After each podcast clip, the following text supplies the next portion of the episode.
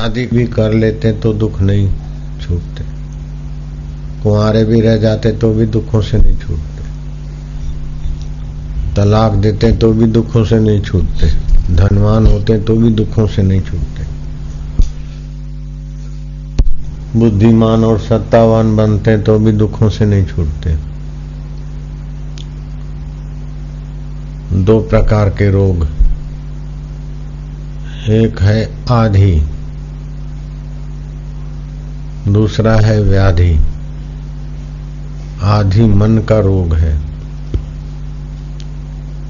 शरीर तंदुरुस्त है, लेकिन मन में द्वेष है। चिंता है, भय है, शोक है, वासनाएँ है।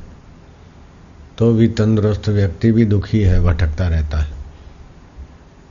क्लबों में जाएगा, इधर जाएगा, उधर जाएगा, और सुख की खोज खोज में दुख पैदा कर लेगा।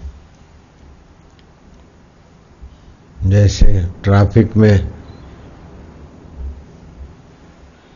खेत खलियों में पतंगिए होते हैं और सुख लेने के लिए, बत्तियों के मज़ा लेने के लिए जाकर दुख और मुसीबत लेते हैं। ऐसे बड़े बड़े बुद्धिमान।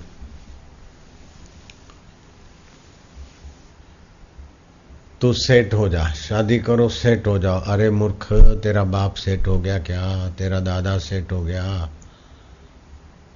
लड़के को बोलते, तू शादी कर ले, सेट हो जा, अपनी ज़िंदगी बना ले। लड़की को बोलेंगे, शादी कर लो, सेट हो जाओ। अगर शादी करने से सेट हो जाते हैं, नौकरी करने से सेट हो जाते हैं, पैसा कमाने से सेट हो जाते तो वे मूर्ख है, परम मूर्ख तो अपसेट इतनी दुनिया क्यों है? बुद्धि मारी गई। मिथ्या शरीर में और मिथ्या परिस्थिति में बोलते हैं सेट हो जाओ। अरे महामुढ़मती निगुरे, तूने कहने मात्र को गुरु कहा है, करने मात्र को गुरु किया है, लेकिन गुरु का ज्ञान रत्ती भी तेरे दिमाग में नहीं उतरा है, नालायक। सेट हो जाए, अपनी ज़िंदगी बना ले, अपना भविष्य बना ले। अरे महामंदमती भविष्य बनाना है, अपने को सेट करना है तो रोज उपाय सुनते हो कि दुनिया का सब कुछ मिल जाने के बाद भी दुखों सा के से अंत नहीं होगा। श्री कृष्ण की बात जान लो तत्विधि प्रणिपाते न परिप्रश्न सेवया। उपदेशंती ते ज्ञानम ज्ञानी न तत्वदर्शिना जाओ उन ज्ञानवान के चरणों में, कपट रहित, अहंकार रहित, चतुराई और बेईमानी रहित विधिवत उन महापुरुषों की सेवा करके अपने उद्धार का उपाय पूछो। और वे तुम्हें उपदेश करेंगे। तब तुम सदा के लिए सब दुखों से छूट जाओगे। हरे मंदमती हत्यारे पापारात्मा। ये नहीं सुना है कि जो न तरे भवसागर नर समाज अस पाई सुकृत निंदक मंदमती आत्महन अधोगति जाई। भवसागर से तरने का उपाय संतों की संगति सतशास्त्रों का आश्रय लेकर संसार से तरना नहीं सीखा। अभागे तू सेट कहाँ होने जा रहा है अभागी? तू कहाँ सेट होने जा रही? ऐसी मती मारी गई कलयुग में। मैं आज से आठ एक दस साल, आठ दस साल पहले हरिद्वार ऋषिकेश में गंगा किनारे एकदम जंगल में अकेले विचरण करते। कोई सेवक बेवक होता तो दूर रखता तो वहाँ आकर एक साधु बैठा। साधु जरा ठीक ठाक दिखा। कौन कहाँ ऐसे करते करते। उसने बताया कि मैं महेश योगी का गुरु भाई हूँ और मेरे इतने इतने आश्रम हैं। और अच्छा प्रभावशाली साधु था। मैं क्या फिर वो आश्रम छोड़कर यहाँ एकदम फक्कड़ फक्कड़ होकर दिखाई दे रहे हैं, क्या बात है। बोले, स्वामी जी, मेरे हिंदुस्तानी और यूरोपियन लड़कियाँ और लड़के बहुत सारे शिष्य हैं। मेरे योग सेंटर भी चलते हैं। तो महाराज, हम तो लोगों को योग सिखाते हैं और वे हमको भोग सिखाते और हमको नरकों में ले जाने का रास्ता देते आश्रमों में आते हैं तो हमारी बात अपने जीवन में नहीं उतारते और अपनी गंदगी हमारे आश्रम वालों के कानों में घुसेड़ देते ऐसे गृहस्थी गए हैं। हम उनको योग सिखाते हमारे आश्रमवासी उनको संयम, सादगी और योग सिखाए और वे अभागे हमको भोग सिखा के पतन करा देते मैंने छोड़ दिया इसको।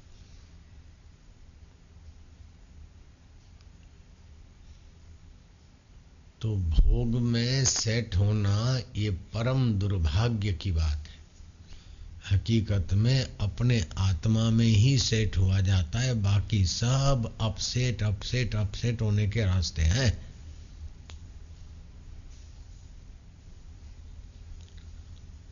कुत्ता भी जिस घर का टुकड़ा खाता है तो फिर उस घर से वफादार रहता है। जिस ईश्वर ने अनुराग का दान दिया, उससे ये संसारी चीज़ें मांग मांग कर कई भिखमंगे अपसेट होकर मर गए। पुत्र दे दो, धन दे दो जो दे दो, फलाना दे दो, शादी करा दो, शत्रु की टांग तोड़ दो, फलाना कर दो। सारी ज़िंदगी अभागे लोग, सेट होने के लिए लग लग के मर जाते, आखिर मृत्यु भी उन्हें अपसेट करके नीच योनियों में ले जाता है। जीवन भर तो अपसेट रहते ही हैं। क्या ख्याल है? कोई चंचल नाव में बैठे और सोचे कि मैं स्थिर रहूँ तो मूर्ख है। ऐसे कोई प्रकृति के शरीर में, प्रकृति की अवस्थाओं में ये हो गया हो गया, घर हो गया, गाड़ी हो गई, पत्नी हो गई, बेटा हो गया, बेटी हो गई, शादी हो गई, ये हो गया, ये हो गया। मैं वेल सेट हूँ।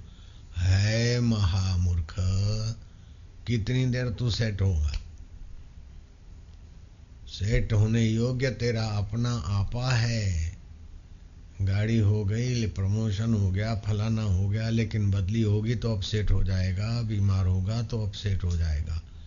बूढ़ा पाएगा तो अपसेट हो जाएगा इनकम टैक्स वाला आएगा तो अपसेट हो जाएगा। बेटी किसी के साथ जरा दोस्ती किया तो अपसेट हो जाएगा। बेटा किसी लड़की को ले भागा तो भी अपसेट हो जाएगा और लोग निंदा करेंगे तो भी अपसेट हो जाएगा। और मृत्यु तो महा अपसेट में ले जाकर गर्क कर देगी। संसार में किसी परिस्थिति में ठीक होने को महामूर्ख लोग बोलते कि हम सेट हो गए। हाय राम, कलयुग ने कैसी बुद्धि हम लोगों की हार ली। कैसी बुद्धि मारी गई है। सारी ज़िंदगी मजूरी कर करके, सर्टिफिकेट लेकर, धंधे करके, सेट होते होते आखिर देखो तुम अपसेट अपसेट अपसेट। वास्तविक सेट होना है बिल्कुल सुगम है, बिल्कुल स्वाभाविक है, बिल्कुल सहज है और इसीलिए मनुष्य जन्म मिला है। जो स्थिर है, जो सदा सेठ है, उसी के तुम सनातन अंश हो। तुम उधर को झांको और भ्रम को मिटाकर अभी यहाँ इसी जन्म में पूरा प्रभु आराध्या, पूरा जा का नाम नानक, पूरा पाइए पूरे के गुण। अपने पूरे स्वभाव को पालो, अपने पूरे सेट पने को पालो, अपने पूरी अवस्था को जान लो। फिर भेरी के शब्द सुनाई पड़े, तुरी नगारों के शब्द सुनाई पड़े, फिर भी तुम जब चाहोगे तो आहा। और बड़े बड़े सुगंधी और अप्सराएँ और बड़े कष्ट भी आ जाए तो तुम्हारे लिए सब बदलने वाला होगा। सदा सेठ में तुम सेठ होते हो जाए एक बार। अभी तो जरा सा दुख आया तो तुम्हारी बांखें, बाँछें सुकड़ जाती। जरा सा सुख आया तो बाँछें खिल जाती। है जरा सा कुछ हुआ तो ये हो गया। क्या सेट हुए? खाक सेट हुए? मंदमती।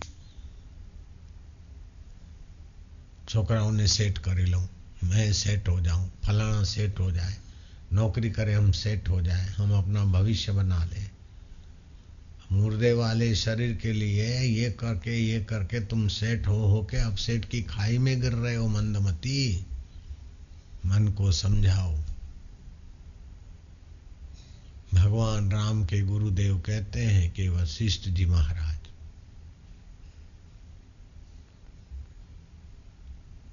अगर संसार की दुष् वासनाएँ विकसित न हो तो थोड़े ही प्रयास से जीवात्मा अपने परम पद को पा लेता है।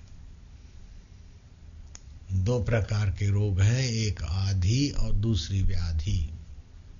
आधि मन के रोगों को कहते हैं कि ऐ हो जाए तो सुखी हो जाऊँ, ऐसा करूँ तो सुखी हो जाऊँ। ये पाऊँ तो सुखी हो जाऊँ, ऐसा बनूं तो सुखी हो जाऊँ, ऐसा जाऊँ तो सुखी हो जाऊँ। ये है आधी। और दूसरा, भूख, प्यास, गर्मी, सर्दी, बीमारी, गरीबी, अमीरी से सदा अपसेट रहने वाला शरीर, वो कभी कभी व्याधि में आता है। तो ये आधी और व्याधि ये दोनों के साथ अगर सेट होना चाहता है तो बिल्कुल मती मारी हुई है। चाहे अपने को भगत कहे, चाहे अपने को साधक कहलाए, चाहे अपने को शिष्य कहलाए। मरने के बाद हिरण बने तो क्या सेट हुआ? जीते जी काम क्रोध सताए, राजा नृग को। ईर्षा और द्वेष और शत्रुओं का भय सताए। और मरने वाले शरीर की वाहवाही के लिए सारा दिमाग लगाए। तो जीते भी अब सेठ था और मरने के बाद भी राजा नृग क्रिकेट हो गया। लेकिन राजा अश्वपति अपने आत्मपद में सेट हुए तो जीते जी भी आनंददायी, सुखदायी और अंत में पर ब्रह्म परमात्मा को पा ली श्री कृष्ण अपने आप में सेठ है तो जीते जी आनंद है। माधुर्य श्री कृष्ण श्री राम के जीवन में। और श्री राम और कृष्ण जब कहीं निकलते तो लोग घरों से, खेतों से इधर उधर से भाग भाग के उनके दर्शन करते थे और आनंदित होते थे क्योंकि श्री राम, श्री कृष्ण, कबीर जी, नानक जी और भी कई जो अपने आप में सेट होते, वो बिना साधन के भी तृप्त रहते और उनके दर्शन करने वाले भी तृप्त होने लगते और कंस और रावण और हिटलर और सिकंदर जैसे जब निकलते हैं तो लोग घरों में घुस जाते होंगे। और ऐसे मूर्ख लोग अपने को सेट मानते तो कितनी मन मती मारी हुई है। हिटलर अपने को सेट मानता हो, सिकंदर अपने को सेट मानता हो, रावण और कंस अपने को सेट मानते हो तो आप सेट किसको मानोगे? ले को मजबूर किया कि तुम अपना वचन वापस ले लो। सूरज घूमता है पृथ्वी खड़ी है, ये तुम घोषणा करो, नहीं तो तुमको मृत्यु दंड दिया जाएगा। खाल खिंचवा कर मौत के घाट उतारा जाएगा। बुद्धिमान गे अपने आविष्कार को। ज़िंदा रखते हुए मूर्खों को जवाब देते हुए कहता है कि मैं तो अपना सिद्धांत या अपनी घोषणा वापस ले लेता हूँ कि पोप, इस समय का पोप और दूसरे बड़े बड़े लोग जो बोलते हैं कि सूरज घूमता और पृथ्वी खड़ी है। मेरा आविष्कार है कि पृथ्वी प्रदक्षिणा करती और सूर्य स्थित है। अब आप सब मुझे मजबूर करते तो मैं भी अपना सिद्धांत के खिलाफ बोल देता हूँ कि सूरज घूमता है और पृथ्वी खड़ी है। फिर भी न्यायालय सुन ले, मेरे कहने से ये सिद्धांत मिटने वाला नहीं है। जो खड़ा है, सो खड़ा है, और जो घूमती वो घूमती रहेगी। शाबाश है गेले लियो तुम्हारी बुद्धिमत्ता ऐसे ही प्रकृति, शरीर और परिस्थितियाँ जो घूमती है, वो घूमती ही रहेगी। उसी में मूर्ख लोग सेट होकर अपसेट होने की महा बेवकूफ़ी कर रहे और जो सदा सेट है, उसको जानने के तरफ़ पीठ किए हुए हैं। मंदासु मंद मतया, मंद भाग्या उपद्रता। नारद जी ने ऐसे अज्ञानी मुढ़ों को गाली दी है। मंद मंद मती है, उपद्रवी सारी जिंदगी उपद्रव उपद्रव अपने लिए दूसरों के लिए कर करके मर जाते પોતે હેરાન થાય છે બીજાને હેરાન કરે कामी क्रोधी लोभी मोही अहंकारी देह में मैं करने वाला खुद भी परेशान होता है दूसरों को भी परेशान ही करता है तुम एक ग्रास भी खाते हो तो किसी न किसी के मुंह से छीना झपटी किया गया है चाहे जीव जंतु के मुँह से, चाहे पक्षियों के मुँह से, चाहे पशुओं के मुँह से क्या किसी गरीब के मुँह से छीना झपटी करके तुम्हारे पास ये कौर आया है। जहरी दवाएँ नाक डाल डाल के जंतु नाशक दवाएँ डाल डाल कर तुम्हारे लिए सब्ज़ी आई, फल आए, अन्न आया। और न जाने कितने कितनों की बलि और कुर्बानी कर करा कर तुम्हारे पास ये चीज़ें आई और उसको खाया, उससे जो रस बना। उस रस को, रसदाता को पहचानने में लगाना था, खोजने में लगाना था। मूर्ख ने किसी की निंदा, किसी की प्रशंसा, किसी का आकर्षण, किसी का विकर्षण और उसी में सेट होने में खत्म कर दी।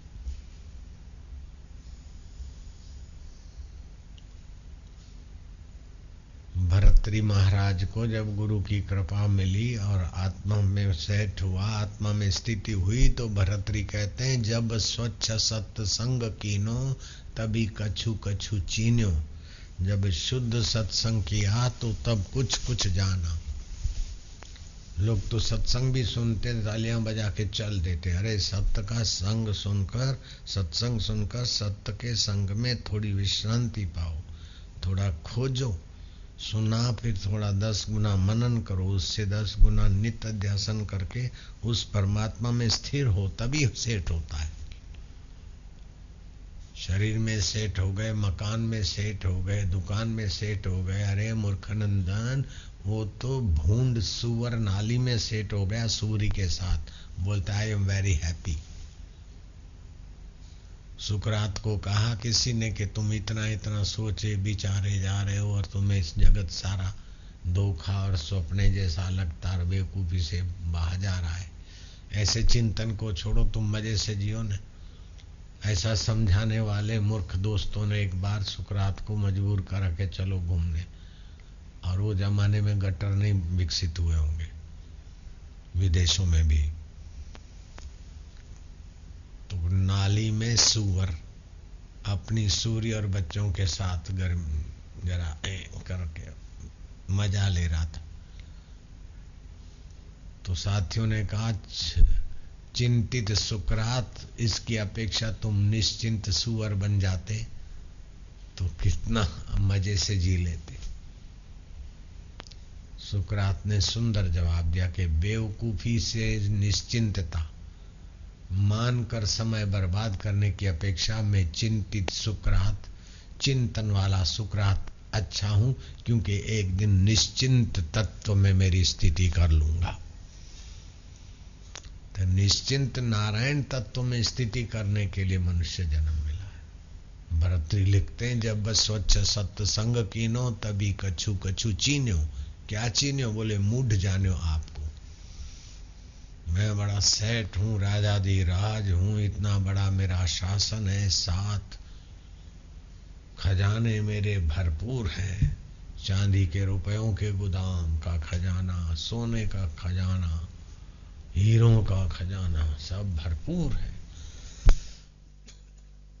राज के सत, सातों अंग मेरे परि पुष्ट है, सेना, मंत्री, आदि आदि। मैं बड़ा सुखी राजा हूँ, सैट हूँ, ये मेरी बेवकूफ़ी थी। इतना राज्य वैभव चार वेदों का जानकार भरतरी कहता है कि ये मैं सेट हूँ, ये सेट शब्द में मिलाया भरतरी के लिए। तो चार वेदों का जानकार जब वास्तविक खोजता है कि आखिर क्या ज़िंदगी बीती जा रही आयुष्य नष्ट हो जाता है और मुझे आत्मा में स्थित होना चाहिए, मैं तो शरीर में स्थित हूँ। मरने वाली वस्तुओं के आश्रित हूँ। या तो वस्तुएँ चली जाएगी, या तो वस्तुओं के भोगने वाला शरीर चला जाएगा, या तो साथी चले जाएँगे। ये मैं किसके सहारे आयुष्य नाश कर रहा हूँ? मुझे धिक्कार है। और आज पाठ छोड़कर गुरु गोरखनाथ के चरणों में जाकर और गुरु गोरखनाथ ने भिक्षा का पात्र थमा दिया। मैं राजा हूँ और मैं सेठ हूँ, ये अहंकार निकले। भिक्षा मांगी उस बहादुर ने अहंकार निकालने को। और गुरु ने बताया, ऐसा साधन किया। और जो जो साधन किया तो आधि और व्याधि से परे तत्व में विश्रांति मिली और चमक आई। आत्म सुख जागृत हुआ। आत्मा परमात्मा में स्थिति हुई। किसकी? किसकी स्थिति हुई? राजा भारत की। ऋषिकेश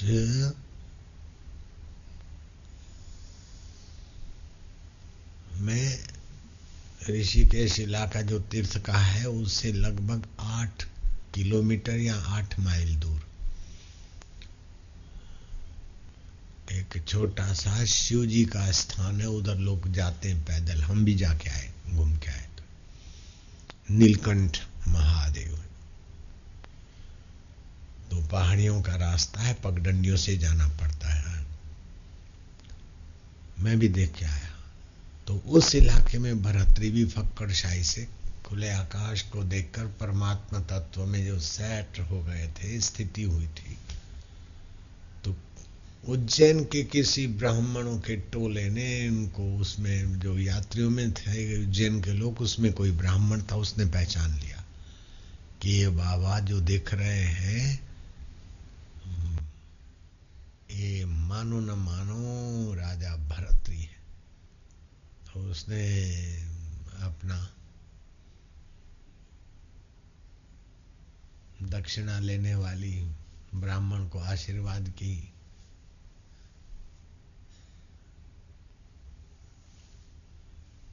चाल से अभिवादन किया राजाधिराज महाराजा। गौ ब्राह्मण प्रतिपाल यशस्वी राजाधिराज फलाने फलाने भरतरी महाराज की जय हो। भरतरी ने पूछा, कैसे हो? बोले, महाराज, कुशल है बस, हम यात्रा को निकले हैं। और कोई खबर दे, फलाना मित्र हरिद्वार में मिला था तो जैसे कोई पेश में जाके आए, उससे भी ज़्यादा महत्वपूर्ण होता था हरिद्वार जाके लौटने वालों को। अच्छा अच्छा अच्छा अच्छा। सिर आँखों पे हमारे सम्राट साहब हमें सब संभला के गए हैं। अभी तो संध्या हो गई है, कल सुबह आना, तुमको हम दान दक्षिणा देकर तृप्त कर देंगे। ब्राह्मण आए और सातों खजाने खोल के रख दिए कि किसी भी खजाने में से तुम जितना अपने दो हाथ से उठा सको या अपने कपड़े में उठा सको या कोई गठरी बठरी बाँध कर सिर पर उठाकर ले जा सको, जितनी भी दक्षिणा, उतनी ले जा सकते हो। खजाना खोला तो बड़ा लंबा चौड़ा बड़ी बड़ी दीवालों की कई परतों से और लोहे के दरवाजों से बना हुआ सरकारी कोष का खजाना दिखाया। ट्रेजरी आज के जमाने में कहे चांदी के रुपयों की। फिर सोने की गिन्नियों की दिखाई। फिर हीरे दिखाए। पन्ने दिखाए। लाल दिखाए, जवाहर दिखाए। ब्राह्मण का दिमाग खुल गया कि ये एक बड़े लंबे चौड़े गोदाम में से मैं कितना उठा सकता हूँ? सात खजाने जिस राजा की हाजिरी में थे और संभालने वाले भी हाजिरी में थे। और राज्य के सातों अंग जिसके मज़बूत थे वो सब छोड़कर गुरु गोरखनाथ जी के चरणों में पहुँचे और जो उन्होंने पाया, मुझे वो पाना चाहिए। मुझे धिक्कार है कि मैंने उनसे ये संसार की चीज़ मांगी। यात्रा किए हुए ब्राह्मण की बुद्धि में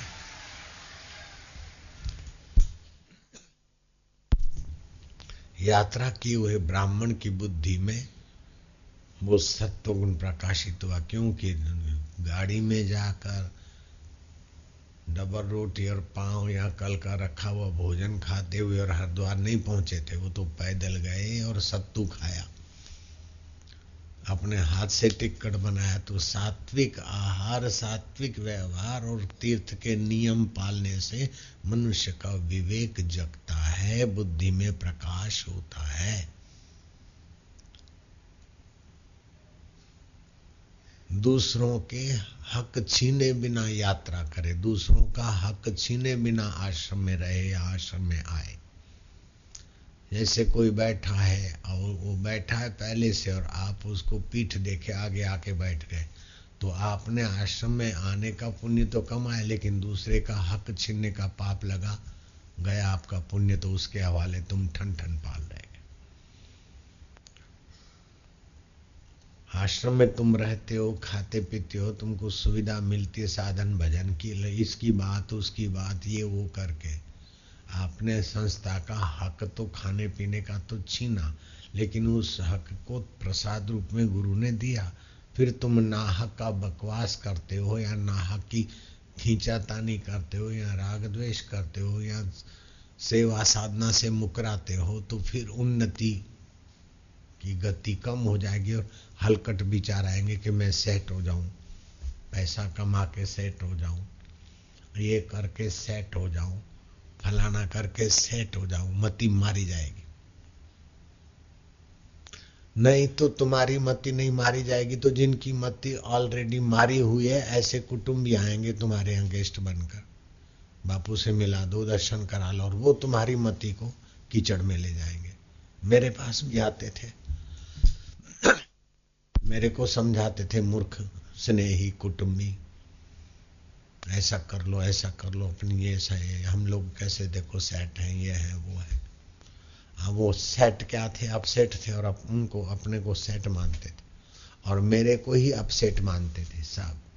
क्या तुम्हारी ज़िंदगी है? तुम्हारा क्या भविष्य होगा? कैसा होगा? है मूर्ख नंदन तुम मृत्यु से तो पार हुआ नहीं। भगवान को तो पाया नहीं और नश्वर चीज़ों में। तेरा घर कहाँ है? ये आज के मानव, तू कहाँ सेठ हुआ है? कल्पना करो कि गंगा की धारा रेतीले तट पर मकान है। कोई झोंपड़ा है या मकान है। और गंगा की धारा सतत उस रेतीले तट को काट रही है। वहाँ आपका मकान है। या जो कोई वृक्ष है, गंगा के किनारे सेट हुआ है और बालू हर झोंके में, गंगा के लहर में बालू के कण फिसल रहे हैं। उस ताड़ के वृक्ष के नजीक या बड़ के वृक्ष के नजीक से। और वृक्ष अपने को सेट माने तो कितना मूर्ख है। ऐसे ही आप मृत्यु में, संसार में और शरीर में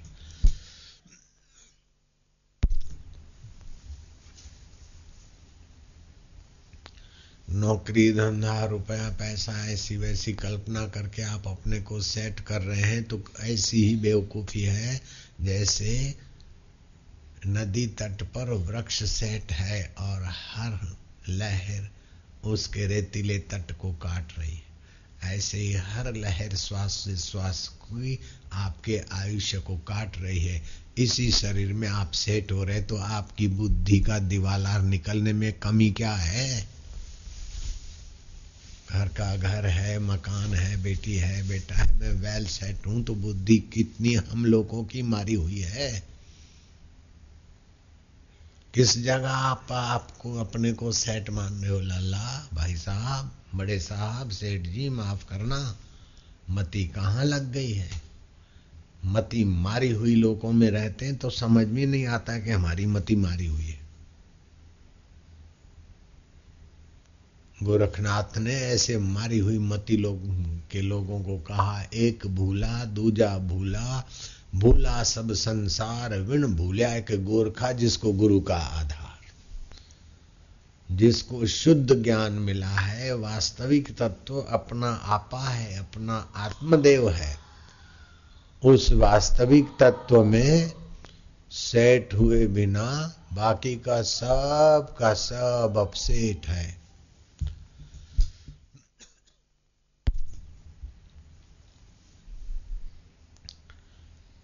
तुम कहाँ सेट होने जा रहे हो, मूर्खनंदनी?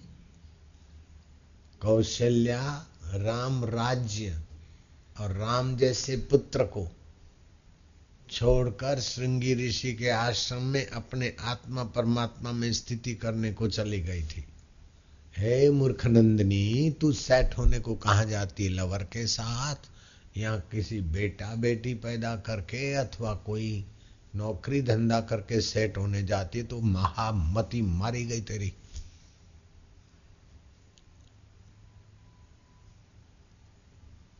आम के ढेर में अगर दो सड़े आम रख दो तो दूसरे आम भी बेचारे जल्दी जल्दी सड़ जाते। ऐसे दो चार किसी संस्था में हल्की मती के लोग घुसते हैं तो कच्ची मती वालों की भी मती बर्बाद करके रख देते हैं।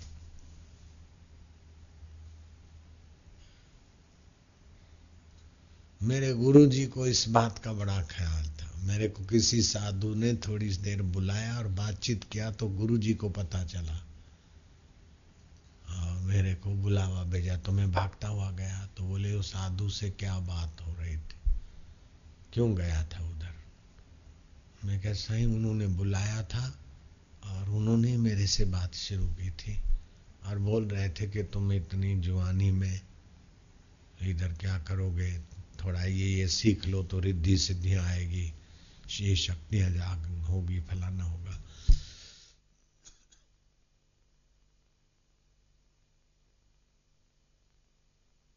अपनी बातें बता रहे थे। क्यों गया उधर? मेरी, मैंने तो नकल की है गुरुदेव की। असली डांट तो अभी मैं कैसे बताऊँ आपको? ऐसा डांटा गुरुजी ने कि क्यों गया? जब तक आत्मा परमात्मा का ठीक से साक्षात्कार नहीं हुआ, तब तक जिसको साक्षात्कार नहीं हुआ, उनकी बातें क्यों सुनते हो? सुनोगे तो मानोगे ना। उस समय तो लगा होगा कि कितने कड़क हैं लीला बापू लेकिन मैं कहूँगा कि कितने कोमल थे। कितने करुणा वरुणा के भंडार थे। अगर वो डांट नहीं मिलती तो मैं न जाने कौन से मूर्ख के साथ आ जाता कि चलो अपन भी थोड़ा अब घर जाएँ, भाई रो रहा है, पत्नी रो रही है, पत फलाना रो रहे अपन भी थोड़ा उनको सेट करके फिर आते हैं। माँ दुखी है। अब माँ माँ तो दुखी नहीं थी, माँ की बेवकूफ़ी माँ को दुख कर रही थी। मेरा बेटा अब उसकी बेवकूफ़ी में हम जाकर मिल जाते, भाई की बेवकूफ़ी में, पत्नी की बेवकूफ़ी वो रो रही थी सब। नेता जब जीतता ना, नेता जब कुर्सी जीत लेता है तो सभी उसके कुटुंबी नजीक के हो जाते हैं। और हार जाता है तो सभी बोलते हैं कि हम तो इसको बोलते थे, राजकारण में पढ़ो ही मत। क्या ख्याल है? ये भी ऐसा है। लेकिन संसार में हार और जीत होती है, लाभ और हानि होती है, सफलता विफलता होती है। ईश्वर के रास्ते पर विफलता तो होती ही नहीं है। इसीलिए संसार के लिए कहा है, लाभ हो, अलाभ हो, जया जय हो। ईश्वर प्राप्ति के रास्ते में कुछ नहीं है, अलाभ तो है ही है, नहीं। साधना क्या ईश्वर नहीं भी मिले?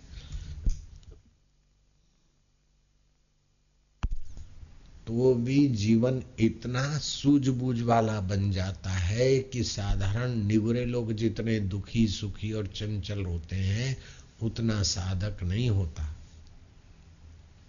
और निगुरे लोगों को जो नीच गतियाँ मिलती है, वो साधना के रास्ते चले हुए को वो नीच गतियाँ तो नहीं मिलती है। स्वर्ग, ब्रह्मलोक और वैंकुट तो उसको ऐसे ही विश्राम के लिए मिल जाती है। और फिर दूसरे जन्म में बड़े खानदानी, कोई गृहस्थी या योगी के घर जन्म लेता है।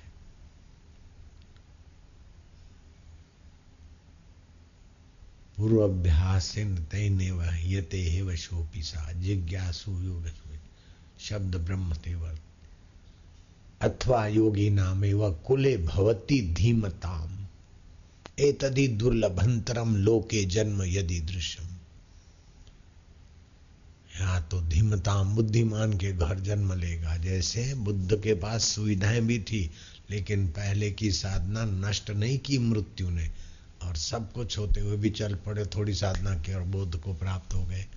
परीक्षित ने थोड़ा सा सात दिन का सत्संग किया और साक्षात्कार को प्राप्त हो गए। तो मृत्यु तो ऐहिक सेट अपसेट कर देता है, लेकिन जो सत्संग है और साधना है, वो मन बुद्धि तक नहीं, स्व तक जाती है, इसलिए स्व शाश्वत है, शरीर और मन बुद्धि तो परिवर्तित है। अष्टावकर ने अगले जन्म की साधना की, माँ के गर्भ में आठवां महीने का था। और वहाँ ज्ञान उभर आया और पिता को कहते हैं, आप वेद की ऋचाएँ तो बोलते हैं, वेद की व्याख्याएँ तो करते हैं, लेकिन वेद की व्याख्या का अर्थ करने की सत्ता जहाँ से आती है, उसमें तो आप स्थित नहीं होते और ऋचा ऐसे उच्चारण किया जाता एक दो बार जब टोका गर्भस्थ शिशु ने तो कुहुल ब्राह्मण चिड़ गए और श्राप दिया। अभी तो माँ के पेट से बाहर नहीं आ और बाप की गलतियाँ बताता है। आठ महीने का आठड़िया जा तेरे शरीर में आठ खोड़ खापड़ हो, मार दिया चीटा। पिताश्री, आपका श्राप शिरोधार्य लेकिन आपका श्राप लगे। मैं वो नहीं हूँ, श्राप लगेगा इस शरीर को। और ये शरीर तो पैदा होगा, दिखेगा, विलय हो जाएगा। मैं तो इस शरीर के पहले भी था, अभी भी हूँ, बाहर आऊँगा, फिर दिखूँगा। शरीर छूट जाएगा, फिर भी मैं अछूट आत्मा में स्थित हूँ। इसलिए आपका श्राप मुझ तक नहीं पहुँचता है, पिताश्री। ये है सेट होने की महिमा। कैसी संस्कृति में तुम्हारा जन्म हुआ है? और तुम कहाँ सेट होने के लिए भटक रहे हो? हलकट लोगों के संग में साध, साधिकाएँ नौकरानियाँ बन जाती, साधक नौकर बने जाते। अरे तुम साधक हो, ऑफ़िस में काम करते हो या ये करते हो, पति हो पत्नी हो आपस में, लेकिन अपने को किसी का नौकर या अपने को किसी सर्विस करने वाले की नौकरानी बनाना या मानना, ये बिल्कुल नासमझी है। आप अपने को शाश्वत तत्व का अमृत पुत्र मानो और वहाँ सेट हो जाओ। तो एक है आधी, दूसरी है व्याधि। ये दोनों इस शरीर में मैं मानने वाले को पकड़े रहती और कहीं भी सेट हो तो सेट होने का भ्रम होता है। वे अभागे सेट के बहाने अपसेट ही रहते ये सत्संग दिमाग खोल दे अगर अच्छी तरह से समझ में आए तो। कबीर जी ऐसे लोगों को नालत बरसाते हुए कृपा करते श्री कृष्ण ऐसे लोगों को 108 नालतें देते जो संसार में सेट होने को लगे हैं, ऐसे लोगों को 108 गालियाँ दी कृष्ण ने। और कबीर जी भी ऐसे लोगों को नालत बरसाते और नारद जी भी ऐसे लोगों को मंदमती कहते हैं। मंदासु, मंदमतया। मंदमती वाले हैं। भाग्य भी मंद है और उपद्रवी है। खाम खा उपद्रव मचा रहे हैं। कितना उपद्रव है विश्व में। ये सब अपसेट में सेट जो अपसेट करे, उसमें सेट होने वालों का ही उपद्रव है।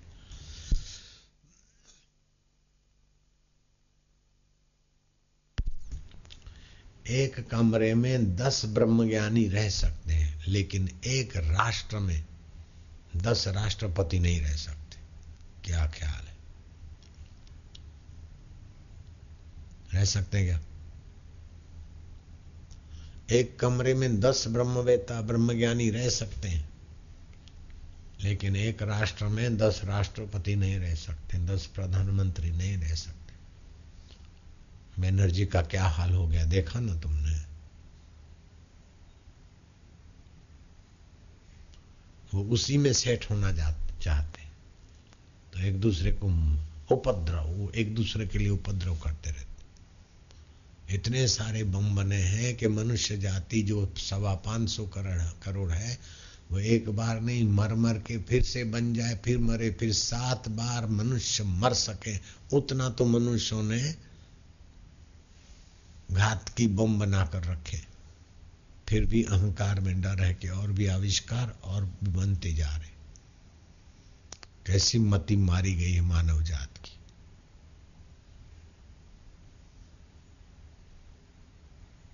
लेकिन ऐसी सच्ची बात कोई समझदार सुन लेगा तो सुन लेगा, ना समझ तो इस बात से ही अपसेट हो जाएगा।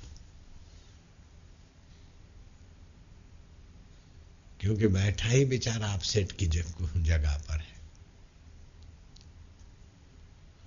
फिर उस ब्राह्मण का क्या हुआ? गए भरतरी के पास। सात खजानों में से हीरे भी नहीं उठाए। नहीं तो एक तगारा भर के हीरे उठाते तो दस पाँच करोड़ आज के जमाने के तो हो जाते, उस जमाने के दस बीस लाख तो माने जाते। नहीं लिया। जितना भी कोई कपड़े में हीरे भर के निकलते तो कितना होता?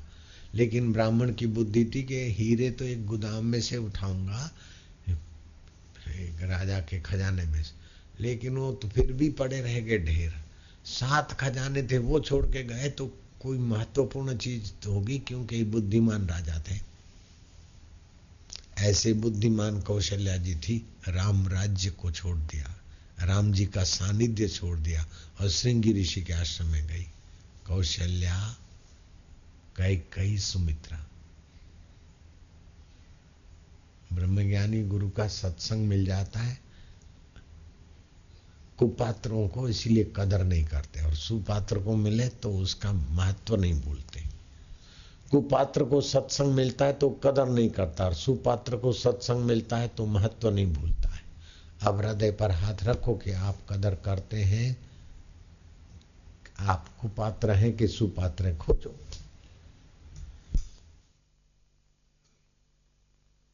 खोजो सुपात्र को सत्संग मिलेगा तो वह कदर किए बिना रह नहीं सकता। और कुपात्र को सत्संग मिलेगा तो कदर नहीं करेगा। और अपसेट होने वाले में सेट होने के लिए क्या क्या करता रहेगा और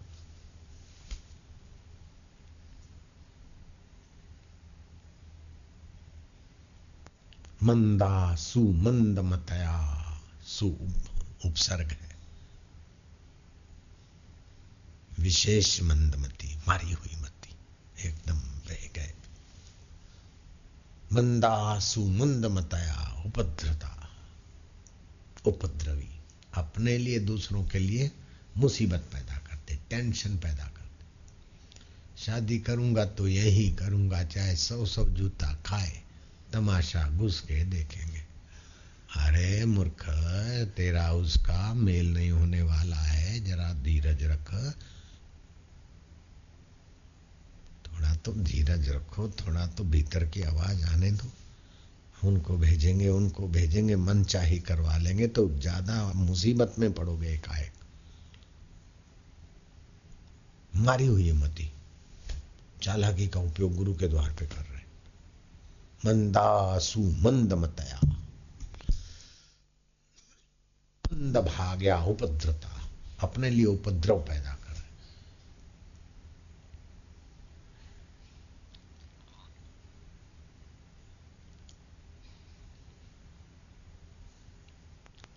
बाहर से तो कहते हैं गुरु जी गुरु जी तुम्हारे आगे जो तुम्हारे आगे लेकिन अपनी मन की चाह ही करवाएँ तो तबाही होगी, जो आज्ञा कहाँ होगा फिर?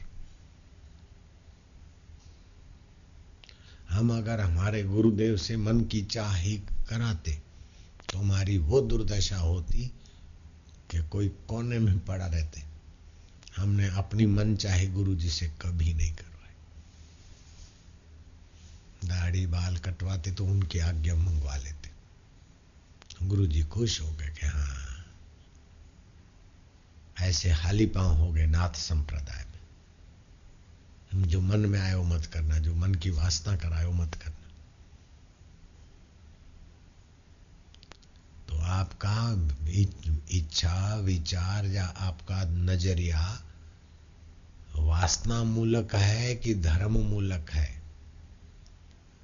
मनमाना मूलक आपका उद्देश्य है कि गुरु के सिद्धांत के अनुरूप आपका उद्देश्य बन रहा है। वो जरा देखो तो पता चल जाएगा कि आपका भविष्य आप सेट होने वाला है कि सेट होने वाला है। मनमाना आपने उद्देश्य बनाया तो निश्चित आपका अपसेट ही है भविष्य। इसमें कोई रोक नहीं लगा सकता। ब्रह्मा जी भी इसको अन्यथा नहीं कर सकते। मनमाना उद्देश्य किया तो आपका भविष्य अंधकारमय है, इसमें ब्रह्मा जी भी रोक नहीं लगा सकते। और शास्त्र अनुरूप किया तो आपका भविष्य परम उज्जवल है, इसमें तैतीस करोड़ देवता भी रोक नहीं लगा सकते। ये कर्म का सिद्धांत है, सृष्टि के संचालक का, परमेश्वर का संकल्प का, नियम का सिद्धांत है। रामा अवतार में बाली को छुपकर मारना ज़रूरी था, क्योंकि उसको वरदान था सामने आ जाए तो आदि शक्ति उसके पास चले। वही राम जी को कृष्ण अवतार में, उसी बाली ने, अगले जन्म के बाली ने कृष्ण अवतार में श्री कृष्ण को तीर मारा और उसी से श्री कृष्ण ने शरीर छोड़ा। कर्म का सिद्धांत भी महत्व रखता है। अपनी अकल होशियारी को अपना मन चाहा गुरु से करवाने की चालबाजी से तो तुम अपसेट होने की खाई में जा रहे हो।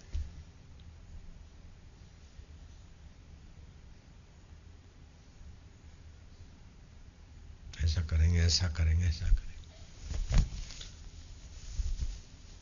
तो ऋषियों के आश्रम में, गुरुओं के आश्रम में जो लोग रहते थे, उसमें वे ही लोग पार हो जाते। जो मन चाही नहीं, शास्त्र के अनुरूप करते और जो मन चाहे करते थे वो पढ़ लिख के फिर संसार में जाते थे और कमा खाते थे। साधारण लोगों से तो ठीक थे, लेकिन पूर्णता तो उन्हीं लोगों को मिलती गुरुकुलों में भी। जो पूर्ण तत्व के लिए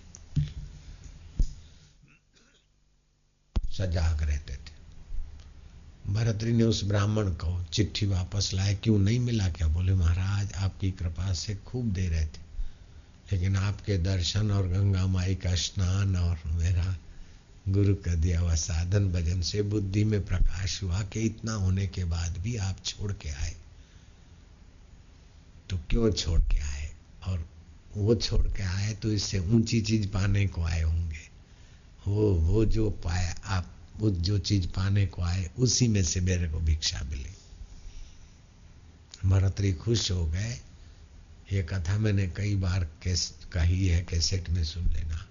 और उस ब्राह्मण को वहाँ सेट कर दिया।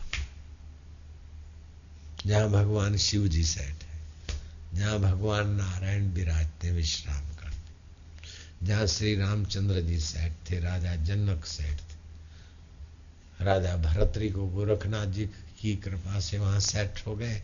और गोरखनाथ जी, राजा गोरख भरत त्रि गोरखनाथ की कृपा से सेट हो गए और भरतरी की कृपा से ब्राह्मण सेट हुआ। फिर कितने लोग वास्तविक स्वभाव में स्थित हुए होंगे वो मेरे पास संख्या नहीं है, लेकिन कईयों को भरतरी की कृपा प्रसादी मिली होगी। और जिन्होंने जितना आदर किया होगा उस महापुरुष की वाणी का, महापुरुष के दर्शन का, सत्संग का, वचन का, उद्देश्य का, संकेत का, उतने वो ऊंचात्मा हुए होंगे। और जिन्होंने सुन सुनाकर अनादर किया हुआ होगा, वे उतने ही दुर्मति, दुर्गति को गए होंगे। भगवान राम के गुरुदेव कहते हैं कि हे राम जी, मैं बाज़ार से निकलता हूँ तो मेरे लिए मूर्ख लोग क्या क्या बोलते हैं? राम राज्य का जमाना।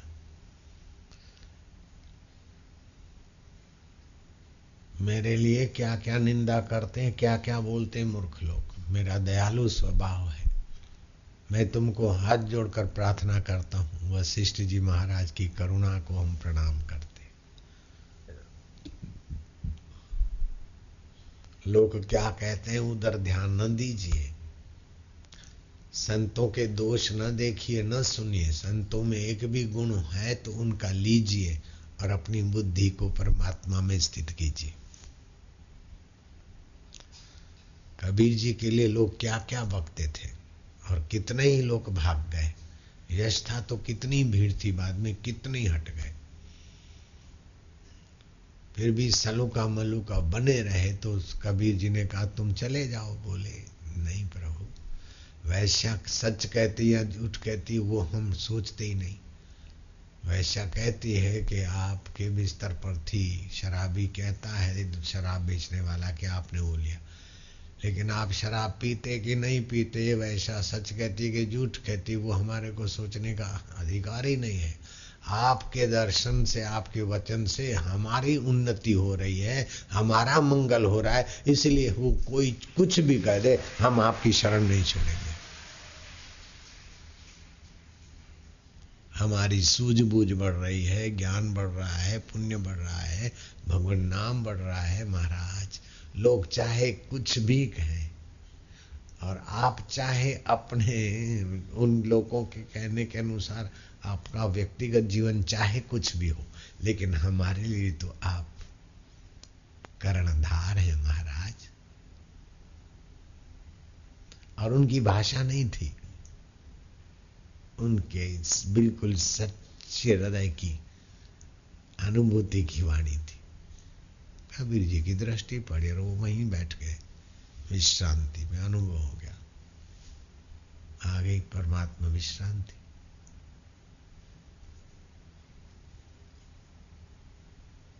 तोतापुरी गुरु जी से दीक्षा वीक्षा लेके रामकृष्ण उनका आदर करते थे, लोग बोलते थे, तुम्हारे आगे तो माता जी प्रकट हो जाती थी। तुम ऐसे महान ठाकुर। और ये बाबा लंगोटी धारी के चक्कर में कहाँ आए? ये फलानी तेली तेली के घर तो रात को रहे थे। और ये तो फलानी भाई इनके भक्तानी फलानी ये वो कुछ का कुछ बके। रामकृष्ण ने कहा, मेरा गुरु कलाल खाने जाए, फिर भी मेरे लिए मेरा गुरु नंद राय ले।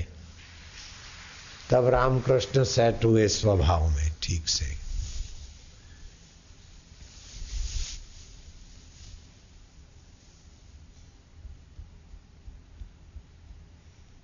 मैं नैनीताल गया था और वहाँ उस इलाके का बड़ा प्रसिद्ध एक संत था। गुरु जी आज आएँगे, कल आएँगे इंतज़ार करते करते गुरु जी के आश्रम से नजीक में वो था, जो प्रसिद्ध महाराज था उसका आश्रम। तो मैं गया तो फिर उसने पूछा, कैसे? मैं क्या, हम गुजरात से आए हैं? वो उस प्रसिद्ध महाराज ने मेरे को देखकर वैसा कुछ मेरा वैराग्य भी था, बाल भी ऐसे गंगरूले थे और लाल टमाटे जैसा शरीर और ईश्वर के लिए तड़प वाला भाव था। तो आइए आइए आइए, ब्रह्मचारी जी, आइए आइए। मेरे लिए स्पेशल पूरियाँ बनवाई और खास भोजन कराया मैं फिर मेरे से पूछते पूछते, बात करते करते मेरे को बोले, जरा सुनाइए। तो मैंने गीता के छठे अध्याय का श्लोक पर व्याख्या कर दी जरा सा। घर में ही हम पढ़ते थे गीता। और भगवत भाव में तो थी तो हो ही जाता था भाव तो वो और उनके दो चार जो बैठे थे, बड़े प्रभावित हुए। तो तुम ब्रह्मचारी कहाँ ठहरे हो? कहाँ रुके हो? तो मैंने नाम लिया मेरे गुरु जी के। अरे बोले, वो सफ़ेद कपड़े वाला महार तो उसके बोलने में जो थोड़ा छिछरापन था, मैंने गांठ बाँध ली, मैं सच कहता हूँ वो हमारे गुरु जी के आश्रम से सटा हुआ ही था, पास में ही था। उसी के आश्रम को छूकर ही हमारे गुरु जी के आश्रम की पगडंडी जाती थी। मैंने दोबारा उसका मुँह नहीं देखा।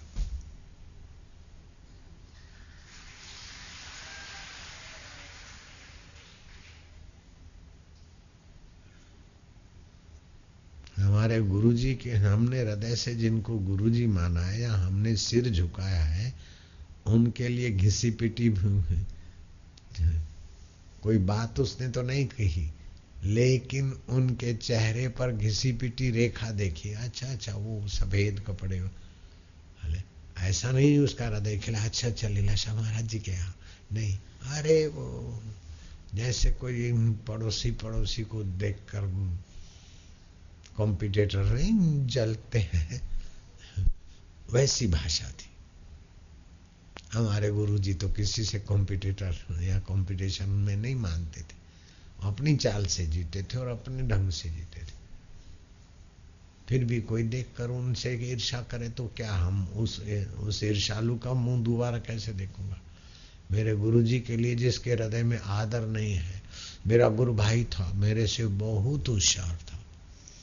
छह महीना गुरु जी रातियाँ जग कर उसको वेदांत पढ़ाए सिखा और वेदांत केसरी हो गए और वो सम्मेलन करते हैं तो जगत गुरु शंकराचार्य भी उनके सम्मेलन और प्रवचन में शरीक होने की इच्छा करते थे।